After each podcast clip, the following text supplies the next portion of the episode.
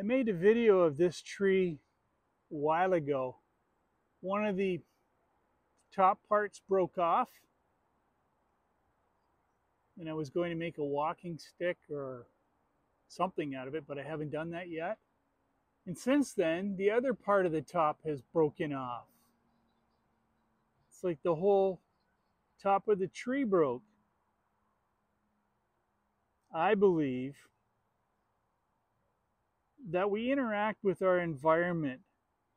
You know, it's not just the human race, there's rocks, trees, water, air, animals. I believe that trees watch out for us, and trees can deflect energies that are not, are not in harmony with us, not good energies. I believe this tree did just that. Gave itself to deflect energy. Energies that were not meant for the people who live here. That's just my thoughts.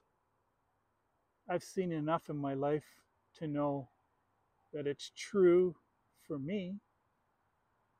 I believe it.